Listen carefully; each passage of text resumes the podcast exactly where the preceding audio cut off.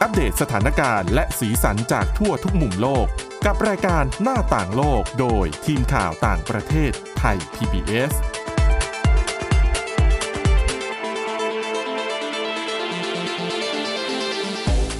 สวัสดีค่ะ ต้อนรับคุณผู้ฟังเข้าสู่รายการหน้าต่างโลกค่ะ มาอัปเดตสถานการณ์และสีสันจากทั่วทุกมุมโลกกับทีมข่าวต่างประเทศไทย PBS นะคะ พบกับพวกเราได้ทุกวันจันทร์ถึงวันศุกร์ค่ะ วันนี้อยู่กับคุณสาวรักษ์จากวิวัฒนากุลและดิฉันจารุพรนพรัตน์ค่ะ สวัสดีค่ะ สวัสดีค่ะ วันนี้เรามีเรื่องของประเทศ ไม่ใกล้ไม่ไกลมาฝากกัน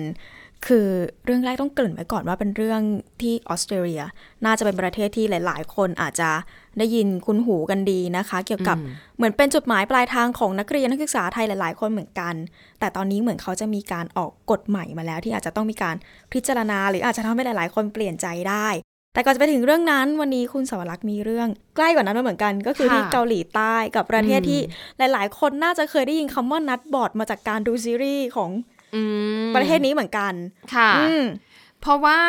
เกาหลีใต้เนี่ยเราก็ทราบกันดีนะคะว่าเป็นประเทศที่พัฒนาแล้วอีกประเทศหนึ่งที่มีปัญหาเรื่องของประชากร ค่ะ คืออัตราการเกิดของประชากรเนี่ย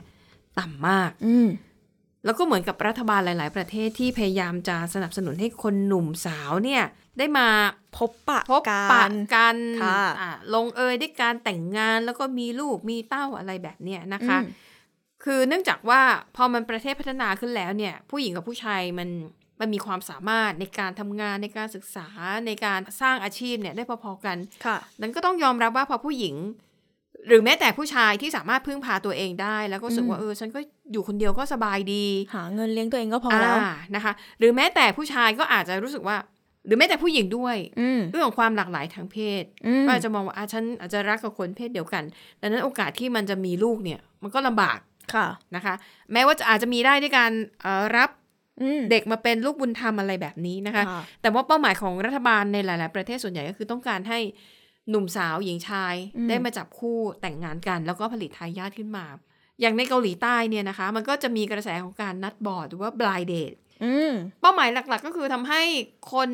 ผู้หญิงผู้ชายที่ยังโสดอยู่ ค่ะ มีโอกาสได้มาทำความรู้จักกัน อืม นะคะ อาจจะเป็นช่วงสั้น ๆ ซึ่งวิธีการของแต่ละที่ก็แตกต่างกันไป อย่างที่ที่ฉันเคยอ่านเจอก็คืออ่ะคุณก็สมัครเข้ามา อืม แล้วก็อาจจะใช้แบบเป็นโต๊ะแล้วก็นั่งเวียนกัน อย่างสมม อ๋ ติ อ ถ้าผู้ชายนั่งนั่งอยู่กับโต๊ะตัวเดิมใช่ไหมคะ ค่ะ แต่ผู้หญิงอาจจะเป็นฝ่ายที่แบบสลับโต๊ะไปเรื่อยๆ แล้วก็แต่ละ อ่าร ร อบก็อาจจะมีเวลาพูดคุยกัน 5 นาที ค่ะ คือคุยกันเบื้องต้นแหละ 5 นาทีมันไม่รู้อะไรมากหรอก แค่เหมือนแก้เขินนะพยายาม เออ ลดเขินกันให้ได้ก่อน เอออาจจะดูดูทรงก่อนเออ หน้าตาใช้ได้ไหม อ่าหุ่นเหินอะไรประมาณนี้เราชอบไหม อืม อ่ะถ้าดูแล้วพูดจากัน 5 นาทีอ่ะดูน่าจะไปต่อกันได้ก็อาจจะขอเบอร์ขอไลน์ขอคอนแทคกันไว้แล้วอาจจะไปค่อยๆ พูดคุยกันต่อ ค่ะ ว่าจะไปได้หรือเปล่านะคะ ซึ่งรัฐบาลท้องถิ่นในเกาหลีใต้หลาย ๆ ที่เขาก็ทำแบบนี้เหมือนกัน อืม ก็คือพยายามส่งเสริม ให้คนหนุ่มสาวในท้องที่ของตัวเองอะ่ะ ได้มาพบปะกันมากขึ้น ค่ะ อย่างที่เมืองซองนำในเกาหลีใต้ เขาเนี่ยคือทางการจัดเลยนะ อืม จัดการนัดบอร์ดหาคู่ อืม นะคะ ซึ่งกิจกรรมที่เขาจัดเนี่ยก็คือรัฐบาลท้องถิ่นออกงบประมาณให้ ตอนที่เขาทำเนี่ยช่วงแรกเนี่ยก็คือจะให้ผู้หญิงและผู้ชายเกาหลีใต้ อืม ฝั่งละ 50 คน ค่ะ ก็คือมาเข้าร่วมกิจกรรมนัดบอร์ดนี่แหละ แล้วก็ในงานเขาก็จะมีการเตรียมไวน์แดง เตรียมช็อกโกแลต แล้วก็มีบริการแต่งหน้าฟรีด้วยนะ โอ้ อ่ะเผื่อผู้หญิงบางคนทำแต่งงานไงไม่ค่อยแบบดูแลตัวเองไม่เก่ง ค่ะ เพื่อความสวยเนาะจะได้แบบเจอครั้งแรกอาจจะถูกตาต้องใจ ค่ะแล้วก็ยังมีการให้บริการตรวจสอบประวัติสำหรับคนโสดที่เข้าร่วมกิจกรรมด้วย อย่างน้อยๆก็ต้อง อืม ตรวจก่อนมีประวัติอาชญากรรมหรือเปล่า สกรีนกันหน่อยไม่ใช่ชอบไปแล้ว แต่เป็นคนแบบ ใช่ คนไม่ดีอย่างเงี้ยจะทำยังไงล่ะก็ชอบไปแล้วอ่ะ เกิดหูหล่อมากเลยแต่ชอบลักเล็กขโมยน้อย คุยกันทีไรไม่เงินฉันหายไปอยู่ อันนี้ก็ไม่ไหวนะคะ เออ อ่ะเขาก็มีบริการตรวจสอบประวัติให้ด้วย แล้วก็มีการจัดให้เล่นเกมด้วยนะ อืม เป็นการละลายพฤติกรรม อ๋อ ใช่ไหมคะปรากฏว่าได้รับความนิยมมาก ๆ เลยนะคะ บางคนบอกว่าเนี่ยเธอต้องสมัครถึง 3 รอบเลยนะ กว่าจะได้เข้าร่วมกิจกรรมนี้ เพราะว่าคนให้ความสนใจเยอะ ซึ่งเจ้าหน้าที่ของเมืองซองนำนะคะ ก็บอกว่า ปีนี้เนี่ยจัดกิจกรรมนัดบอร์ดแบบเนี้ยไปแล้ว 5 รอบ ปรากฏว่า เกือบเกือบครึ่งหนึ่งนะคะ ของคนที่เข้าร่วมกิจกรรมเนี่ยสุดท้ายก็ตกลงเป็นแฟนกัน โอ้เยอะอยู่นะ นะคะ หนุ่มสาว 198 คนจากทั้งหมด 460 คนที่เข้าร่วมกิจกรรม อืม ก็ได้แฟน ถือว่าผลดีนะคะ นัดบอร์ดในครั้งนี้นะคะ อืม แล้วก็บอกว่าในกรุงโซลของเกาหลีใต้เนี่ย รัฐบาลท้องถิ่นก็มีแนวคิดว่าเออ ก็อยากจะจัดกิจกรรมแบบนี้เหมือนกัน อืม แต่ปรากฏว่าถูกวิพากษ์วิจารณ์ค่ะ เอ้า ประชาชนบอกว่ามันสิ้นเปลืองภาษีประชาชน อ๋ออ่า แล้วก็เขามองว่ามันไม่ใช่การแก้ปัญหาที่ถูกจุด อืม เขาบอกว่าปัญหาของคนที่อาจจะไม่อยากมีแฟน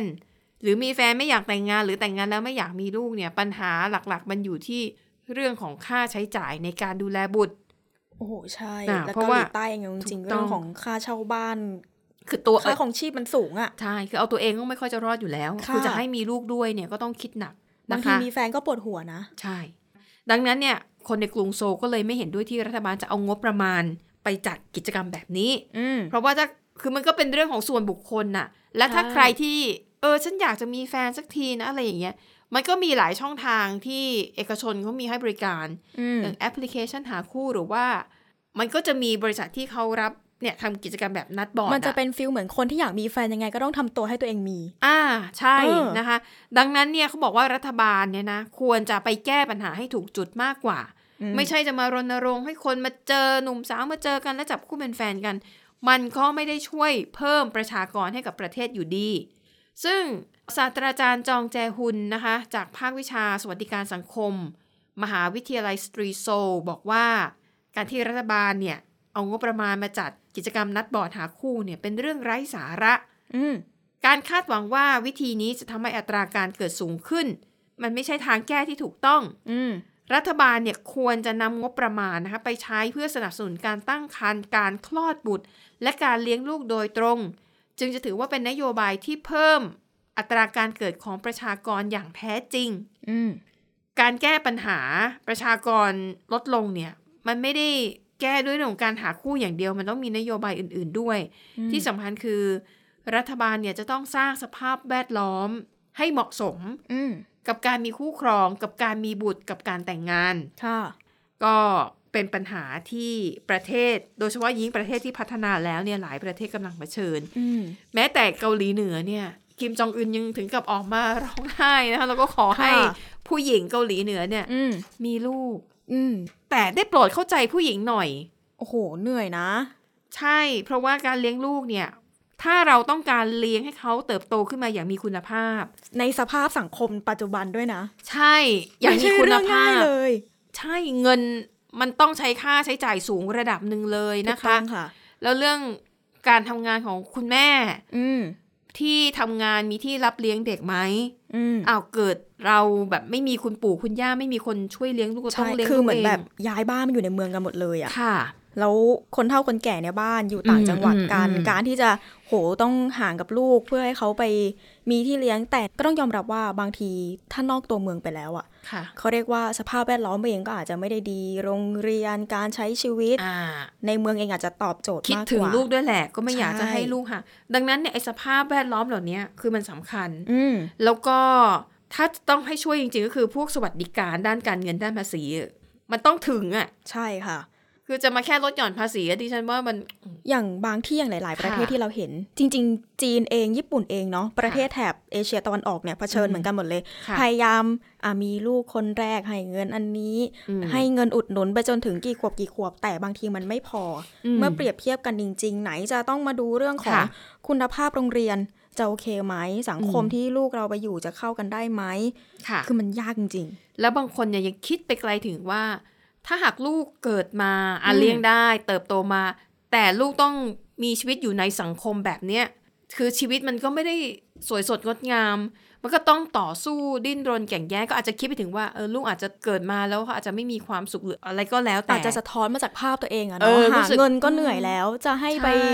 มีแฟนคอยเทคแคร์อีก ค่ะ คนไหนจะต้องมีลูกก็อาจจะกลายเป็นว่า อ่ะให้ จาก จบ ชีวิตดีๆเนี่ย เออ มันจะแย่ไปเลยก็ได้ ใช่ บางคนก็อาจจะคิดว่าก็ให้จบที่ฉันนี่แหละ เออ เพราะฉันก็ถึงอายุไขฉันก็ตายไปก็จบก็ไม่ต้องมี อะไรคาราคาซังเนาะอืมจริง ๆ บ้านเราก็มีโจทย์นี้เหมือนกันนะคะ มีมีดิฉันเคยได้ยินหลายคนคิดแบบนี้แหละคิดว่าเออชีวิตน่ะ มนุษย์มันยากลำบาก อืม ถ้าเราจะจบก็คือ ใช่ ให้มันจบที่เรา อ่า แม้ว่ารัฐบาลเองจะพยายามบอกว่าอยากให้ผู้หญิงมีลูก อ่ะ แต่จริงๆโห เรื่องเงินเนี่ยเรื่องหลักเลยนะคะ ไม่งั้นอีกวิธีหนึ่งที่ดิฉันน่ะคิดว่าน่าจะทำได้แทนก็คือ คนที่คิดว่าตัวเองไหว คืออย่างครอบครัวที่แบบมีฐานะร่ำรวยมาก อืม แล้วก็อยากมีลูกก็คือมีลูกหลาย ๆ คนไปเลย ทดแทนคนที่เขาไม่มี เออ ดีไหม ถ้าเขามีเงินจ้างพี่เลี้ยงอย่างเงี้ย ใช่ไหม ครอบครัวเขาน่าจะเป็นอะไรที่อาจจะมาช่วย อ่า เขาเรียกว่าพยายามบาลานซ์ให้กับ ใช่ สังคมเราได้ เพราะเขามีกำลังความสามารถอย่างอย่างบางคนเป็นมหาเศรษฐีคุณจะมีลูกสักโหลหนึ่งก็ไม่มีปัญหาก็มีไปเลย เออ ทดแทนกับคนที่แบบ อาจจะเป็นชนชั้นกลาง อืม การมีลูกคือเป็นเป็นเรื่องลำบากสำหรับเขาอะไรอย่างเงี้ย ใช่ค่ะ ก็คือเหมือนกลายเป็นฮีโร่ของสังคมเราไปเลยนะคะ ค่ะ เรื่องต่อไปเมื่อสักครู่ดูความพยายามของเกาหลีใต้ในการพยายามจัดหาเรื่องของการนัดบอร์ด อ่า เพื่อปลายทางจะได้มีประชากรในประเทศเพิ่มมากขึ้น ค่ะ แต่กลับการที่ออสเตรเลียที่เกรินไป อืม ออสเตรเลียตอนนี้พยายามที่จะลดจำนวนประชากรในประเทศ แต่จริงๆต้องบอกว่าประชากรที่เขาต้องการจะลดเนี่ยอาจจะไม่ใช่ชาวออสเตรเลียโดยกำเนิด ไม่ใช่พลเมืองของเขา ใช่ อืม หลักๆที่ต้องการจะลดเนี่ยเป็นเรื่องของผู้อพยพ ค่ะ จริงๆออสเตรเลียเป็นหนึ่งในประเทศที่คนไทยหรือหลาย ๆ คนก็คิดจะโยกย้ายถิ่นฐานไปอยู่ที่นั่นกันเยอะเหมือนกัน ค่ะ ก็คือเหมือนเขามีวีซ่ามีเขาเรียกว่ามีหลายประเภทอะให้เราสามารถเลือกได้ อืม แต่ด้วยความที่อาจจะมีระบบการให้ผู้อพยพเข้าประเทศง่ายไปหน่อยในช่วงหลายปีที่ผ่านมาเนี่ย ค่ะ ก็เลยทำให้รัฐบาลชุดใหม่เขาเหมือนไปทบทวนดูแล้ว รู้สึกว่าไม่ได้การและ จนล่าสุดรัฐมนตรีมหาดไทยก็ออกมาเปิดเผยยุทธศาสตร์การย้ายถิ่น 10 ปีแบบของใหม่มาเลย ค่ะ เพราะว่าเขาไปทบทวนแล้วว่ามาตรการที่เคยมีเนี่ยมันจะทำให้ระบบในการรับคนเข้าประเทศรู้สึกว่ามันเสียหายมันมันไม่ค่อยมีประสิทธิภาพ แล้วก็จำเป็นที่จะต้องมีการปฏิรูปครั้งใหญ่นะคะ ค่ะ โดยเป้าหมายหลักๆ คือเขาต้องการลดการรับผู้อพยพลงครึ่งหนึ่ง อืม ภายใน 2 ปี ก็คือภายในก่อนช่วงมิถุนายนสักปี 2025 เป้าหมายเนี่ยต้องการลดคนเข้าประเทศให้ลดลงเหลือเพียงแค่ประมาณ 250,000 คนต่อปีนะคะ ค่ะ ซึ่งจะเป็นระดับที่เขาบอกว่าใกล้เคียงกับช่วงที่จะก่อนเกิดการระบาดของโควิด -19 รวมไปถึงกฎเกณฑ์วีซ่าต่างๆสำหรับนักเรียนต่างชาติ หรือว่าแรงงานที่อาจจะมีทักษะต่ำเนี่ยเขาบอกว่าจะมีการเพิ่มความเข้มงวดมากขึ้น อืม เพราะว่าการอพยพย้ายถิ่นของจำนวนในออสเตรเลียเขาบอกว่าเพิ่มขึ้นสูงเป็นประวัติการณ์ของออสเตรเลียเลย พอมันเยอะมากขึ้นจนบางทีขาดการเขาเรียกว่าตรวจสอบในประเทศเนอะ ค่ะ ขาดแผนรองรับทำให้มันเกิดปัญหาเรื่องของที่อยู่อาศัยในประเทศด้วย อืม โครงสร้างพื้นฐานต่างๆ และแม้ว่าจะมีการรับคนเข้าไปเยอะ เขาบอกว่ารับเยอะแค่ไหน แต่ก็ยังขาดแคลนแรงงานที่มีทักษะ ก็เหมือนรับไปก็เป็นแรงงานที่อาจจะไม่ได้มีแบบคุณภาพ ยังไม่ ข ค่อย นาด ตรง นั้น กับความต้องการของออสเตรเลีย ใช่ สัก ค่ะ เท่าไหร่ แล้วก็ประเทศเองออสเตรเลียเองก็พยายามที่จะแบบโหพยายามดึงดูดแรงงานมีฝีมือเข้ามาเหมือนกันแต่สุดท้าย ค่ะ สิ่งที่ได้เข้ามาคือ ไม่ตรงกับที่คิดเอาไว้นะคะ อืม โดยเขาบอกว่าตั้งแต่ในช่วงปีนี้เนี่ยจนถึงเดือนมิถุนายนที่ผ่านมาเขาบอกว่ามีผู้อพยพเข้าไปออสเตรเลียเนี่ยมากเป็นประวัติการณ์ถึงประมาณ 5 1 0 0 0 0 คนเลย แล้วก็ทางด้านของรัฐบาลเองก็เลยประกาศว่าอ่ะจะทำทุกอย่างเพื่อให้จำนวนผู้อพยพเนี่ยกลับมาอยู่ภายใต้การควบคุมให้ได้ และต่อต่อไปก็จะพยายามลดลงให้ลดไปเลยครึ่งหนึ่งต่อปี ลดลดลดไปให้ได้ โดยมาตรการที่จะใช้เนี่ยเขาบอกว่าอันดับแรกเลย จะมีการเหมือนทดสอบภาษาอังกฤษขั้นต่ำกับ ค่ะ นักศึกษาต่างชาติหรือว่าแรงงานแบบเข้มงวดมากขึ้น อืม อย่างบางคนอาจจะแบบโอ้มีเงินจ่ายค่าวีซ่าเนาะติดต่อนู่นติดต่อนี่ได้พอไปถึง ค่ะ อาจจะแบบไปลำบากช่วงแรกๆไงแต่จริงๆก็คือการคัดกรองเรื่องของภาษาเขาบอกว่าจะเป็นตัวช่วยที่ดีตัวช่วยหนึ่งก็ได้ในการคัด คนที่มีประสิทธิภาพเป็นแรงงานมีทักษะเข้าไปยังประเทศ รวมไปถึงอาจจะมีการพิจารณาผู้ที่สมัครขอต่อวีซ่าด้วย ค่ะ พิจารณาดูประวัติ อืม โอเคไหมจะอยู่ไหวไหมรวมไปถึงต้องมีการพิสูจน์ว่า การที่นักเรียนนักศึกษาชาวต่างชาติเข้าไปเรียนในออสเตรเลียแล้วเนี่ย หลาย ๆ คน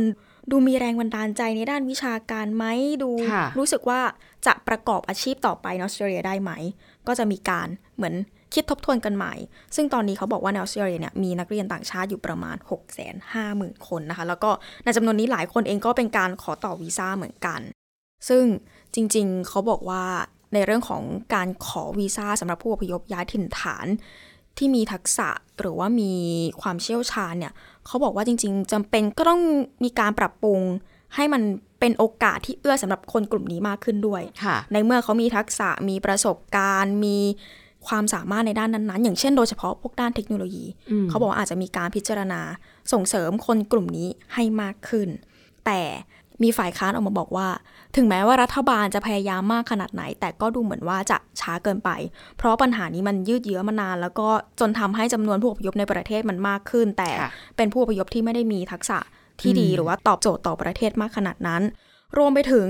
เขาบอกว่าความนิยมของพรรครัฐบาลเนี่ยลดระดับลงตั้งแต่เมื่อช่วงประมาณการเลือกตั้งเมื่อปีที่แล้วด้วย แล้วก็ในไม่กี่สัปดาห์ที่ผ่านมาเอง รัฐบาลออสเตรเลียเองก็ได้รับแรงกดดันจากบางพื้นที่ที่พยายามออกมาเรียกร้องให้รัฐบาล ลดการรับผู้อพยพหน่อยเพราะว่าบางพื้นที่เผชิญกับผู้อพยพจำนวนมากทำให้ชาวบ้านที่อยู่บนพื้นที่นั้นมาก่อนกับประสบปัญหากับคนต่างถิ่นที่เข้ามา แล้วก็ทำให้คุณภาพชีวิตลดลงก็มีเหมือนกันนะคะ อืมค่ะ อันนี้ก็ถือว่าเป็นโจทย์ใหญ่ของออสเตรเลีย แล้วก็อาจจะเป็นโจทย์ยากอย่างตัวดิฉันเองมีเพื่อนคนหนึ่งไปเรียนที่ออสเตรเลีย อืม ด้วยความที่วีซ่าต่อไว้ยาวอยู่แล้ว รอดไปเขาบอกว่าถึงประมาณธันวาปีหน้าเลย ะ ก็คือยังใช้เป็นวีซ่าเก่าอยู่ แต่ถ้าหมดวีซ่าชุดนี้เมื่อไหร่ ม อาจจะต้องมีการไปทดสอบภาษาอังกฤษแบบเนี้ยแหละ ค่ะ รวมไปถึงคนที่เรียนอยู่บางคนก็คือ ถ้าเกิดในช่วงปิดเทอมอยากจะกลับมาสมมติเด็กไทยอยากจะกลับมาเนาะการจะกลับเข้าไปใหม่เนี่ยก็ต้องเตรียมเอกสารให้ดี ตอบ อืม คำถามให้ดีด้วยเพราะว่า ค่ะ อย่างที่เขาอาจจะงงว่าทำไมปิดเทอมแล้วมาอย่างนี้กลับไปอย่างนี้ก็คืออาจจะโดนจับตามองกันมากขึ้นนั่นเองนะคะ ค่ะ เรื่องต่อไปพาไปดูเรื่องเกี่ยวกับสุขภาพกันบ้าง เขาว่าที่สวิตเซอร์แลนด์ใช่ไหมคะเขาเหมือนกับว่ามีเทคโนโลยีชิ้นใหม่ที่อาจจะบอกว่า น่าจะมาช่วยผู้ป่วย โดยเฉพาะโรคพาร์กินสันได้ดีมากยิ่งขึ้น ค่ะ อืม โรคพาร์กินสันเนี่ยมีคนดังๆหลายคนที่เป็นนะคะ อาการของโรคก็คือว่าคนที่ป่วยเป็นพาร์กินสันคือจะสั่นตลอดเวลา อืม จะหยิบจับอะไรเนี่ยลำบาก ค่ะ คือเดินก็ได้แต่ว่าคือสั่นตลอดเวลา มันจะไม่ได้แบบ อืม อืมมีความชัดเจนอะเนาะอืม ค่ะ ว่ามันส่งผลกระทบ ก็คือใช้ชีวิตลำบากแล้วก็อาจจะพึ่งพาตัวเองแทบไม่ได้เลยนะคะ ค่ะ สำหรับโรคพาร์กินสันเนี่ยนะคะ คือเป็นโรคที่เกิดจากความเสื่อมทางระบบประสาท อืม อาการที่เห็นชัดๆก็คืออาการสั่น ค่ะ คือแม้แต่คุณเป็นคนหนุ่มสาวคุณก็คือก็สั่นนะคะ แล้วก็คุณจะไม่สามารถรักษาความสมดุลของร่างกาย แล้วก็ไม่สามารถที่จะสั่งการให้ร่างกายมันเคลื่อนไหวได้ตามใจนึกได้อะนะคะ อืม ซึ่งองค์การอนามัยโลกเนี่ยบอกว่าในช่วง 25 ปีที่ผ่านมาจำนวนผู้ป่วยโรคพาร์กินสันเนี่ยเพิ่มขึ้นถึง 2 เท่า อืม สถิติล่าสุดนะคะที่เขาสำรวจก็คือปี 2019 ประเมินว่ามีผู้ป่วยพาร์กินสันทั่วโลกเนี่ยมากกว่า 8 ล้าน5แสนคน ค่ะ ทีนี้เนื่องจากว่ามันเป็นโรคที่เกิดจากความเสื่อมของระบบประสาทเนี่ย อะไรก็แล้วแต่ที่มันเกี่ยวข้องกับความเสื่อมของระบบประสาทเนี่ย การรักษามันยากมาก บางโรคยังรักษาไม่ได้ พาร์กินสันเป็นหนึ่งในนั้น อืม แต่โชคดีที่ว่าตอนนี้นะคะ ทีมแพทย์จากประเทศสวิตเซอร์แลนด์ค่ะ เขาพัฒนาเทคโนโลยีการผ่าตัดปลูกถ่ายประสาทเทียม ให้กับผู้ป่วยพาร์กินสัน อืม และช่วยให้ผู้ป่วยสามารถขยับเขยื่อนเดินเหินได้เหมือนคนปกติเลย อืม เท่ากับเป็นการช่วยยกระดับคุณภาพชีวิตของผู้ป่วยให้ดีขึ้น ค่ะ เพราะว่าคนเหล่านี้เนี่ยคือสมองเขาปกตินะ อืม เพียงแต่ว่าร่างกายเนี่ยมันสั่น เพราะว่าอาการของประสาทเนี่ยมันมีความเสื่อมนะคะ ถามว่าแล้วไอ้เทคโนโลยีนี้เนี่ยมันทำงานยังไง อธิบายให้เข้าใจง่ายที่สุดแล้วกันนะคะ ก็คือว่าเขาจะมีการเรียกว่าอะไรนะนำสื่อไฟฟ้าอะค่ะไปติดไว้ที่ไขสันหลังของผู้ป่วย อืม แล้วก็มันจะมีเครื่องกระตุ้นไฟฟ้าอีกชุดหนึ่งเขาจะติดไว้ที่ผิวหนังช่องท้อง ค่ะ คืออุปกรณ์เนี้ยนะคะ มันจะไปกระตุ้นไขสันหลังส่งสัญญาณให้กล้ามเนื้อขาทำงาน อืม เออนะคะดิฉันน่ะเห็นคลิปวิดีโอแล้วที่เขาสาธิตให้ดูก็ ค่ะ คือ ผู้ป่วยพาร์กินสันเดินได้เหมือนกับคนปกติธรรมดาเลย อืม ถ้าจะเปรียบเทียบให้เข้าใจง่ายกว่านั้นเขาบอกว่ามันจะคล้ายกับเครื่องกระตุ้นหัวใจแบบฝัง คือเครื่องกระตุ้นหัวใจเนี่ยมันก็จะมีเซ็นเซอร์จับว่าเวลาที่หัวใจมันเต้นผิดจังหวะ มันก็จะกระตุ้นให้มันกลับมาเต้นในจังหวะที่ปกติ อ่าค่ะค่ะ มันจะลักษณะการทำงาน ทำให้ จะ ทุกอย่าง คล้ มัน ๆ อยู่ในเลเวลที่แบบ ใช่ ที่มันจะเป็น แต่ อืม เพียงแต่ว่าไอ้เทคโนโลยีของผู้ป่วยพาร์กินสันเนี่ยคือ มันจะกำหนดเป้าหมายชัดเจนไปที่ไขสันหลัง เพื่อให้มันสั่งงานให้กล้ามเนื้อขาน่ะทำงาน อืม ก็เหมือนกับไอ้เครื่องกระตุ้นหัวใจทำให้หัวใจเต้นตามปกติ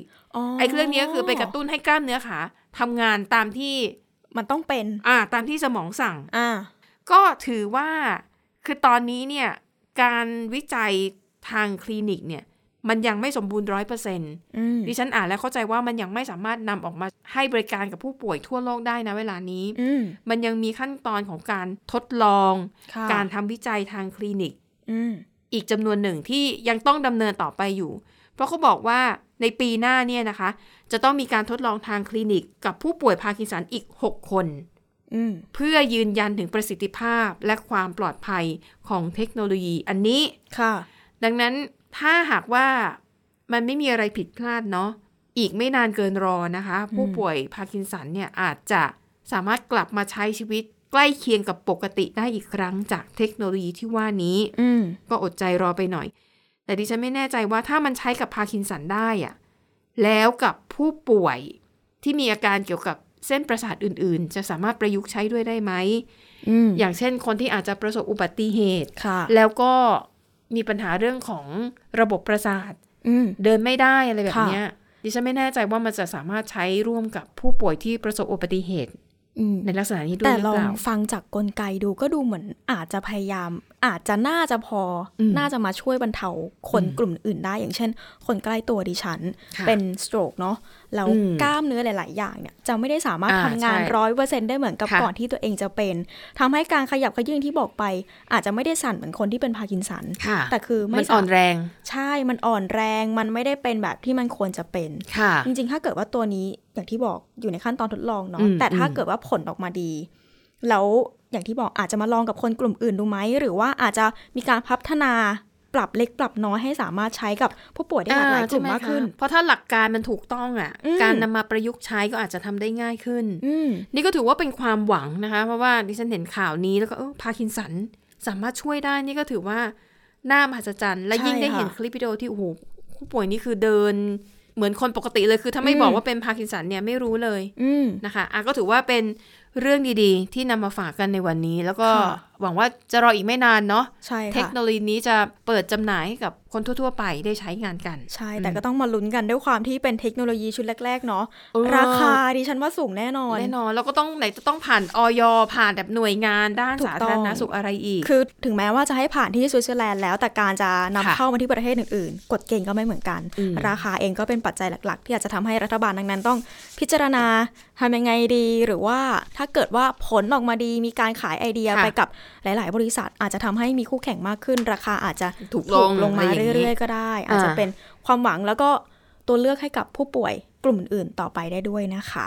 และนี่คือเรื่องราวที่เรานำมาฝากกันทั้งหมดในวันนี้ค่ะ คุณผู้ฟังสามารถติดตามฟังรายการได้ที่ www.thaipbspodcast.com นะคะ หรือว่าฟังผ่านพอดแคสต์ได้ทุกช่องทางค่ะ โดยค้นหาคำว่าหน้าต่างโลก วันนี้เราสองคนและทีมงานขอตัวลาไปก่อน สวัสดีค่ะ สวัสดีค่ะ Thai PBS podcast. View the world via the voice.